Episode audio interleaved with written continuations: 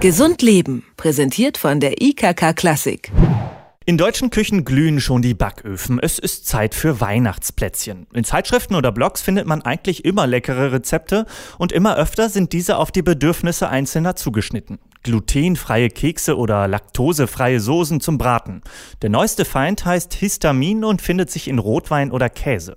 Nahrungsmittelunverträglichkeiten scheinen sich auszubreiten. Aber was ist da eigentlich dran? Und sind diese diätischen Lebensmittel auch für alle anderen geeignet? Wir fragen Ute Körner, sie ist Ernährungsberaterin mit Schwerpunkt Lebensmittelallergien und Unverträglichkeiten. Einen schönen guten Tag, Frau Körner. Einen schönen guten Tag, Herr Heke. Glutenunverträglichkeit, Lebensmittelunverträglichkeit. Gefühlt hat das unter der Bevölkerung stark zugenommen. Stimmt das? Das ist so eigentlich nicht korrekt. Es wird überwiegend nur besser diagnostiziert. Beispielsweise äh, Zöliakie, Patienten, sprich Glutenunverträglichkeit mit der ähm, Darmerkrankung Zöliakie, ähm, trifft etwa einer von 270 in Deutschland. Das ist schon relativ viel nach den Screening-Untersuchungen, aber längst nicht so viel, wie Menschen glauben, diese Erkrankung zu haben. Dann gibt es auch noch die neue Erkrankung Glutensensitivität. Laut Schätzungen aufgrund von Untersuchungen aus den USA geht man davon aus, dass etwa 6 Prozent der Bevölkerung betroffen ist, also weitaus mehr als echte Zöliakie-Patienten. Dennoch ist es wichtig, das erstmal richtig zu diagnostizieren, bevor da entsprechende glutenfreie Ernährung vorgenommen wird. Wenn wir dann die anderen Unverträglichkeiten betrachten, wie Laktoseintoleranz, Fructosemalabsorption, da liegen wir eigentlich nach wie vor bei etwa 20 bis 30 Prozent der Bevölkerung. Das ist im Vergleich zu Allergien oder auch Zöliakie recht viel. Aber auch hier kommt es darauf an, dass es richtig diagnostiziert wird und nicht einfach so Fructose- oder Laktosearm gegessen wird. Vitamintoleranz gibt es nur Schätzungen, auch gar keine genauen Zahlen. Betroffen sind häufig Frauen.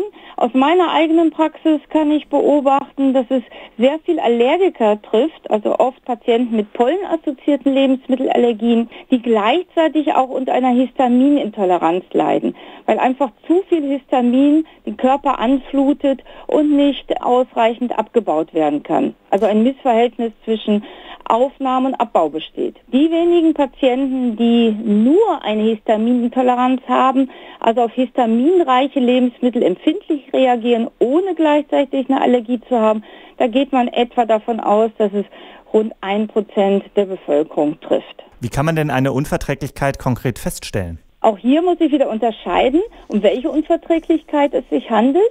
Auf jeden Fall gehört das in die Hand eines Facharztes, insbesondere eines Gastroenterologen. Eine Zöliakie beispielsweise stellt man fest durch eine Blutuntersuchung und eventuell zur Absicherung noch eine nachfolgende Magen-Darm-Spiegelung mit Gewebeentnahme. Das funktioniert aber nur, solange sich die Betroffenen auch glutenhaltig ernähren. Sonst sind nämlich die Ergebnisse nicht aussagekräftig. Viele diagnostizieren sich ja dann vielleicht einfach selbst eine Unverträglichkeit und greifen so sicherheitshalber zu entsprechenden Lebensmitteln. Schadet einem gesunden Menschen denn Gluten beispielsweise?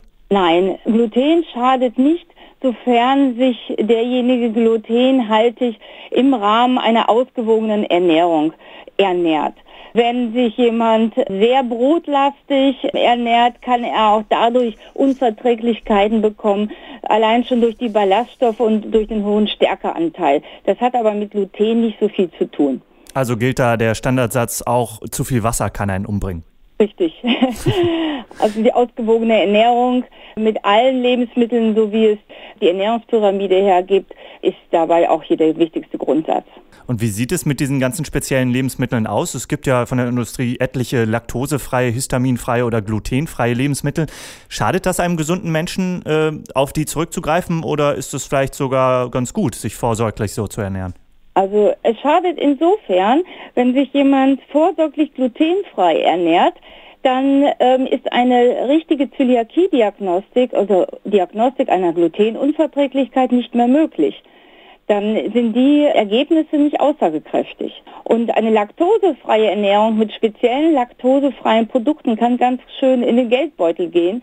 Denn auch ein ganz normaler Käse, äh, Hartkäse, ist laktosefrei und den an der Käsetheke erworben ist mit Sicherheit etwas günstiger als ein speziell als laktosefrei ausgezeichneter Käse.